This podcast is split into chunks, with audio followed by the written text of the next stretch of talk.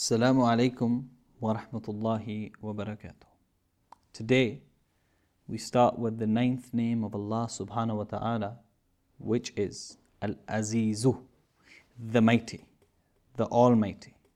Meaning, Allah is the one to whom belongs the might, the honor in His entirety, uh, the might and the honor of strength, uh, of conquest. So you see that Allah is the conqueror that is never conquered and never harmed because of His might, His glory, His force, and His pride. Allah that is in the heavens and the earth magnifies Him. He is of all the mighty and all wise. You see in the Quran that Allah subhanahu wa ta'ala say, It will be said, Seize Him. This is on the day of judgment. Seize Him and drag Him into the midst of the blazing fire. This is, going to, this is in the Quran. Surah Ad-Dukhan that you see this grab him and you know drag him into the midst of the blazing fire. Then pour over his head the torment of boiling water. Then it will be said uh, taste taste you this. Indeed you were pretending to be the almighty the, uh, the uh, al-aziz. You were pretending to be al-aziz the kind. And it says pretending to be so that we need to come to terms of humbleness that Allah is the Almighty.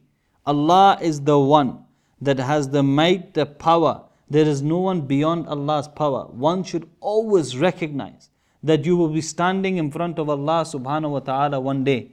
And when you stand in front of Allah, you need to remember that that day is no day where you can run or hide. That day is no day of war or political war. That day is a day of you standing and you be brought to account and that day is going to be that day is going to be led by no other than the almighty Allah subhanahu wa ta'ala and the quicker we understand this the better it is because Allah has already referred to the people who forget that He is the Almighty. That Allah has said that stop pretending to be Al Aziz, stop pretending to be so mighty, stop pretending, humble yourself, know that I created you from dust. Know that I created you from the dirt in the floor. Know that I will take you back into the dirt in the floor. Know that I'll make you sleep and uh, sleep and live with creatures in the earth.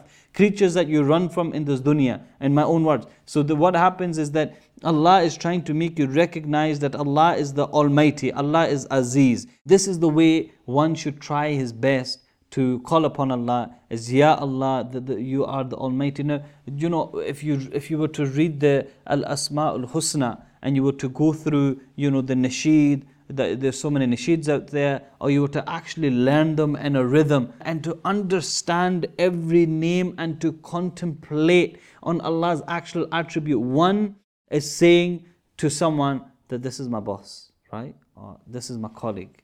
But then saying it with passion, yeah? That this is my boss, man, and I'm so privileged to be working for him. Imagine when, in that same passion, with that same motivation, with that same love, and you know, you could say the same kind of voice, the excitement that one has, was to say, Ar Rahman, Ar Rahim, Al Malikul Quddus, Ya Azizu. Oh Allah, you are the Almighty. And whilst you're saying this, you're thinking, Ya Azizu, you are the Almighty. Ya Allah, nothing's in, I can do nothing without your permission. I can do nothing without your commandment. So we understand that Allah is Allah. And then it says that, you know, it comes here that a Bedouin once came to the Prophet ﷺ and she says, Teach me something to say. And the Prophet ﷺ said, There is no God but Allah, the one with no partner. Allah is the greatest by far, much praise be to Him. The Lord of the worlds be praised, and there is no power and no strength save in Allah the Almighty, the All Wise. The Bedouin said, the Bedouin turns around and says to the Prophet ﷺ, This is for my Lord. What is for me?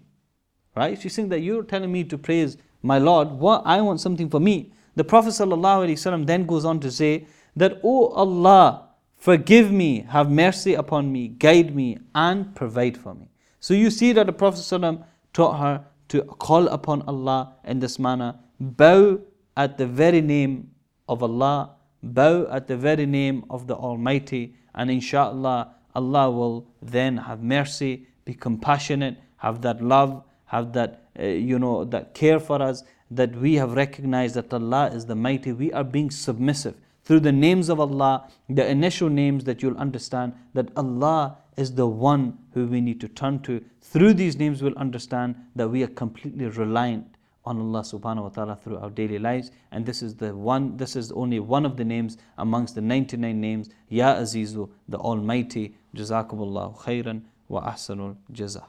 حي على الفلاح.